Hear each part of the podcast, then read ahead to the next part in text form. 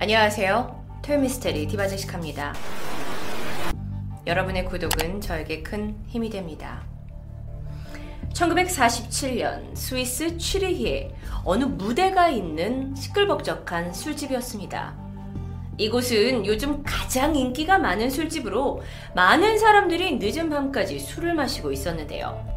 그런데 오늘따라 사람들이 나누는 이야기가 거의 대부분 한 남성에 관한 겁니다. 야, 오늘은 내가 그를 찔러볼까? 야, 총을 쏴보자! 아니, 사람들이 아무리 취했다고는 하지만 대화가 어쩐지 섬뜩한 이야기들이었는데요. 잠시 후 음악이 흘러나오더니 술집 중앙에 만들어진 홀에 한 남성이 등장합니다. 그의 옆에는 조수로 보이는 남성도 서 있네요. 그가 무대 중앙에서 익숙한 듯 고개 숙여서 인사를 하게 되는데 바로 이 남자입니다. 사람들이 막 환호와 박수를 보내게 됐죠. 이윽고 남성은 웃옷을 훌렁 벗더니 긴 펜싱 칼을 꺼내듭니다. 그리고 이 날카로운 펜싱 칼 끝을 자신의 몸에 깊숙이 썰러 넣었고 눈앞에서 이 칼은 몸 안을 통과해서 반대편으로 이렇게 나오게 되는데요. 당시의 남성은 눈 하나 깜짝하지 않고 정말 태어냈고요. 이 펜싱 칼이 찔려서 들어간 이 안에서는 피 한 방울도 흘리지 않았습니다. 정말 신기하고 놀라운 광경이었어요. 사람들은 이 모습을 보면서 아주 더 크게 막 환호했고 좋아합니다. 사실 이 공연 때문에 이 많은 사람들이 여기에 모인 것도 사실이었고요. 그는 몇 차례 더 자신의 몸을 칼로 찌르는 광경을 이제 보여줬습니다. 그런데 이번에는 모든 칼을 빼내요. 그리고 이 칼이 자신의 몸을 관통했다라는 것을 증명하기라도 하듯이 이렇게 사진처럼 조수를 시켜서 자신의 몸에 물을 주입합니다. 아, 여러분 지금 깜짝 놀라고 계시죠? 자, 정말 이게 무슨 만화 같은 현, 지금 사진인데요. 칼이 뚫렸던 곳에서 물이 흘러나오기 시작하는 겁니다. 그러니까 그만큼 칼 물이 그러니까 뚫려 있었다는 거죠. 칼 때문에. 그러니까 이 모습을 보여주면서 확인을 시켜주는 겁니다. 지켜보던 어떤 사람은 너무 놀라서 말을 잃을 정도예요. 저도 처음에 이 사진 봤을 때 너무 놀랐으니까요. 정말 너무도 마술과도 같은 이 공연. 음, 그런데도 굉장히 실제적이죠.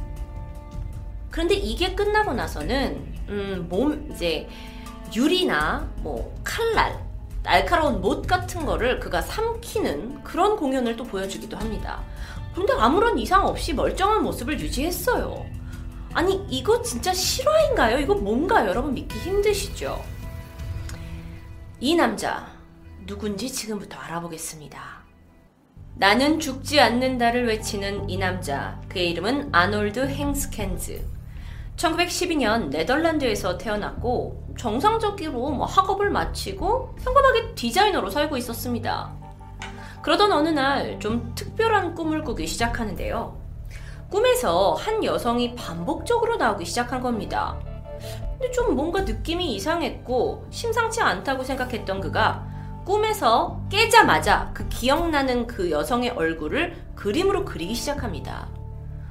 그렇게 해서 완성이 되었는데 가족들에게 이 스케치를 보여주면서 아니 저 매일 밤 꿈마다 자꾸 이 여자가 나타나요 하고 하소연하게 됩니다. 처음에 그의 아버지는 에이 남자가 뭐 꿈 좀 꾼 거 가지고 호들갑이냐라고 야단을 치셨겠지만 이 그림을 보고 깜짝 놀라게 되는데요. 그림 속의 얼굴은 아놀드는 단 한 번도 본 적이 없었던 오래전에 사망한 그의 형수였기 때문이었어요. 이후로도 아놀드는 계속해서 꿈에 죽은 사람들이 등장합니다. 사망한 조카가 나타나기도 했고요. 친구나 죽은 회사 동료들이 나타나기도 했습니다. 너무 그에게는 찝찝하긴 했지만 사실 뭐 우연히로 나한테 뭔가 벌어질 수 있는 일이라고 생각은 하긴 했는데 그러던 어느 날 아놀드가 정말 이상한 일을 겪게 됩니다. 그가 33살이 되던 해였어요. 어, 이건 음, 다른 사진인데요. 방 안에서 맨발로 걸어 다니다가 우연히 바닥에 뒹굴던 앞정을 밟게 됩니다. 근데 이상하게 전혀 고통을 느낄 수가 없는 거예요. 심지어 앞정을 밟은 사실 자체도 한참 후에 발견하게 됐대요. 발바닥을 봤죠? 피 한 방울도 없이 온전했습니다. 뿐만이 아니라 얼마 후에 이제 회사 동료들과 운동을 하다가 철근에 몸이 좀 찔리는 사고가 발생했다고 해요. 그런데 이번에도 전혀 고통을 느끼지 못했고 피 한 방울 나지 않았고요. 아놀드는 시간이 지나면서 이런 사건, 사고들을 계속 겪으면서 혼란스러워졌어요. 나는 왜 이렇게 남들과 다르게 이런 걸까? 그러면서 자기만의 시간을 갖게 되고 점점 가족과의 대화도 단절되게 됐고요. 그는 결국 회사도 그만두게 됩니다. 그리고 가족 곁을 떠나서 암스테르담으로 옮겨서 혼자 지내게 되는데 아무래도 이제 먹고 살려다 보니까 일자리를 찾아야겠죠. 그렇지 않으면 생계에 어려움을 느낄 테니까요. 그래서 거리로 나가게 되는데 마침 극장 앞에서 맛보기 공연하는 것을 구경하게 되었고 이를 지켜보다가 나도 몸에 좀 이상한 걸 가지고 있는데 이걸 공연으로 이용해 보면 어떨까 하고 생각했다고 합니다. 이후 아놀드는 여러 술집들을 돌면서 공연을 하기 시작합니다. 그런데요, 그의 공연이 이어지고 있긴 했지만 당시 네덜란드 법 규정상 이렇게 몸에 상처를 입히는 공연은 의사들의 허가가 필요했다고 합니다. 어, 그러면 의사한테 가야 할 텐데. 실제로 여러분, 사진이 남아 있는데요. 그가, 어, 많은 사람들이 보는 앞에서, 그리고 공식적인 의사가 있는 앞에서 검사를 받게 됩니다. 그런데 출혈도, 통증도 느끼지 못하는 것을 그들 앞에서 명확히 검증받았다고 해요. 자, 이렇게 검증까지 받게 되니까 이후에 아놀드의 공연은 정말 날이 갈수록 인기가 더 높아집니다. 많은 사람들이 몰려들었고요. 이 네덜란드 지역뿐만이 아니라 유럽이다 보니까 다른 국가에서까지 사람들이 와가지고 와 정말 미쳤다 하면서 막 환호했고요. 그러다가 그에게 별명이 붙어지는데 놀라움이라는 뜻의 에스페란토어인 미란다요 라는 이름이 그에게 붙여졌고 그는 이후로도 아놀드라는 이름 외에 미란다요로 불리게 됩니다. 그렇게 공연자로서 정말 수직 상승을 하던 중이었어요. 어느 날 그가 자신의 공연 뒤에다가 강연을 넣기 시작합니다. 어, 자신이 이런 능력을 갖게 된 것은 어떤 신으로부터 세계 평화의 메시지를 전달하기 위함이라고 생각을 했다고 해요. 그래서 이렇게 창을 찔러 넣는 공연을 계속 하면서도 후에는 뭔가 사람들에게 메시지를 전달하기 위한 강연을 했던 거죠. 자, 근데 이제 워낙 많은 사람들이 모이다 보니까 사람들이 거기 매료된 거예요. 공연에도 매료되고 강연에도 매료되고 그래서 급기야 1947년부터는 일부 사람들이 그를 칭송하기 시작하는 어, 모임이 생겼고요. 어떤 사람들은 그를 메시아라는 이름을 붙이기도 합니다. 그 사태가 점점 약간 뭔가 종교적인 게 되는 것 같죠. 사실 네덜란드 측에서 제3자 입장에서 보면 단순한 차력 엽기 공연자로 시작을 했는데 점점 종교 지도자의 어떤 면모를 보이는 이 상황에 네덜란드 정부가 심각성을 느끼게 됐고요. 그의 공연은 인기가 워낙 많았기에 허가를 했지만 강연은 금지시킵니다. 이러면서 이제 점점 여론이 좀 안 좋아져요. 일부 의사들은 이 사람은 어떤 눈속임을 이용해가지고 사기를 치는 거다. 이건 단순한 마술이다. 라고 주장하면서 그를 강하게 비판하기 시작합니다. 그러던 중에 한 스위스 의사가 아놀드에게 건강검진을 해보자고 제안하게 됩니다. 정말 당신의 몸은 괜찮은지 보자고요. 근데 사실 그 의사는 다른 의도를 가지고 있었어요. 이 검진을 통해서 아놀드의 사기 행각을 밝혀내서 만천하의 망신을 줄 속셈이었습니다. 아놀드는 주저하지 않고 이 초청에 응해가지고 태연이 나타났죠. 그래서 의사가 상의를 벗고 조수가 칼을 꽂길 기다립니다. 그래서 꽂혔어요. 이후 어, 이 아놀 그 당시에 칼이 꽂아서 아놀드의 심장과 폐와 신장 쪽을 다 관통했다고 해요. 관통했다고요. 끝이 눈앞에서 이게 보여지니까 너무 놀란 거죠. 의사뿐만 아니라 의대생들까지 다 당황을 했죠. 근데 여기서 멈추지 않았고, 자, 그러면 이 칼을 몸에 꽂은 채 엑스레이 촬영을 해보자고 제안합니다. 눈 속임이 있을 수도 있으니까요.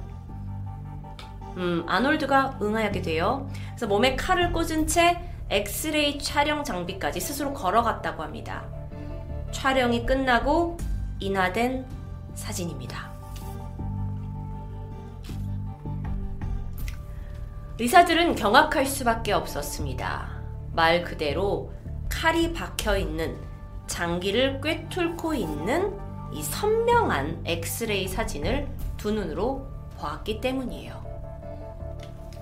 아, 이쯤 되니까 정말 뭐 미란다 요로 부르는지 미란다 커인지 모르겠지만 정말 도, 도대체 어떤 사람이길래 이런 능력을 가지고 있는 거죠? 채팅창에 이런 질문이 있었습니다. 그럼 이 사람 아직 살아있나요? 그런데 여러분, 이 검진 이후 그의 삶은 아주 허무하게 막을 내립니다. 1948년 5월 13일, 정말 강철 같던 아놀드가 병원에 긴급하게 실려오게 되는데, 이 전날 공연에서 먹었던 유리와 못들이 제대로 몸 밖으로 배출이 되지 못해서 이걸 꺼내기 위한 수술을 받게 됩니다. 수술이 끝나고 무사히 이물질을 제거한 뒤 이제 퇴원을 해서 집으로 돌아왔는데요. 그런데 사실 그의 집은 그에게 가장 편안한 장소일 수 있잖아요. 그런데 아놀드는 그때 이후 다시 일어나지 못합니다. 그의 나이가 고작 35살이었다고 해요. 사망한 지 하루가 지나고 나서야 인기척이 없어서 방에 들어갔던 조수에 의해서 시신이 발견되었고요. 부검을 하게 되는데요. 부검 이후 발표된 사인은 뜻밖에도 대동맥 파열이었습니다. 일각에서는 그가 병원에 찾아갔을 때 의사에게 음, 이렇게 말했다고 해요. 나는 천사의 음성을 들었다. 나에게 마취를 하지 말고 내 안에 있는 이물질을 제거해달라고 신신당부하게 되는데 의사가 불안했던지 그에게 마취제를 넣고 수술을 했기 때문에 하늘의 벌을 받았다. 라는 조금은 터무니없는 그의 죽음에 관련된 음모론도 존재합니다. 어, 그는 이후에도 계속 회자되었는데요. 브라이언 더닝이라는 한 남성은 아놀드는 사실 그냥 차력사다. 좀 더 그냥 사람들한테 멋지게 이렇게 보이려고 극적인 연출을 한 것 뿐이지 사실 그냥 마술사나 차력사나 어, 다 똑같은 일종의 사람들이다. 뭐 어떻게 보면 그가 부린 묘기는 일종의 피어싱 같은 것일 수도 있다고 주장을 합니다. 그러니까 음, 그러니까 매번 매일매일 공연을 하는데 공연을 하기 전에 몸에다가 피어싱 뚫듯이 천천히 몸을 뚫어놓고 그 구멍이 유지되게끔 미리 수련을 해가지고 공연 때 딱 나타나서 미리 뚫려진 구멍에다가 넣고 뭐 하는 거다라는 이야기인데 그 말에 의하면 이 아놀드가 적어도 몸에 4개 정도의 칼을 꽂는 지금 여러분 사진에서 보시는 것처럼 통로를 가지고 있었을 거라는 가설인데요. 그게 과연 가능할까요? 정말 그 토요 미스테리에서 소개했던 인물들 중에 정말 가장 미스테리한 사람들 중 한 명이 아닌가라고 생각되는 아놀드, 일명 미란다요. 그는 정말 어떤 신의 능력을 부여받은 불사신이었을까요? 아니면 한낱 사기꾼이었을까요? 아, 불사신이라고 얘기할 순 없겠네요. 그도 결국 죽음을 피할 수는 없었으니까요. 정말 기묘한 이야기, 토요미스테리 디바제시카였습니다.